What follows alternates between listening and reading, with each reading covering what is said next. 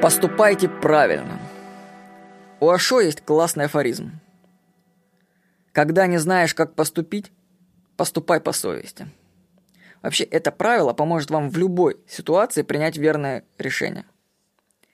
Джеймс Паркер, директор самой успешной в США авиакомпании Southwest Airlines, считает, что именно правило «поступайте правильно» привело его компанию к успеху.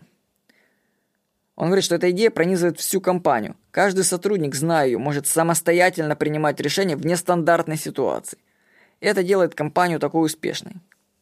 Когда сомневаешься, поступай правильно.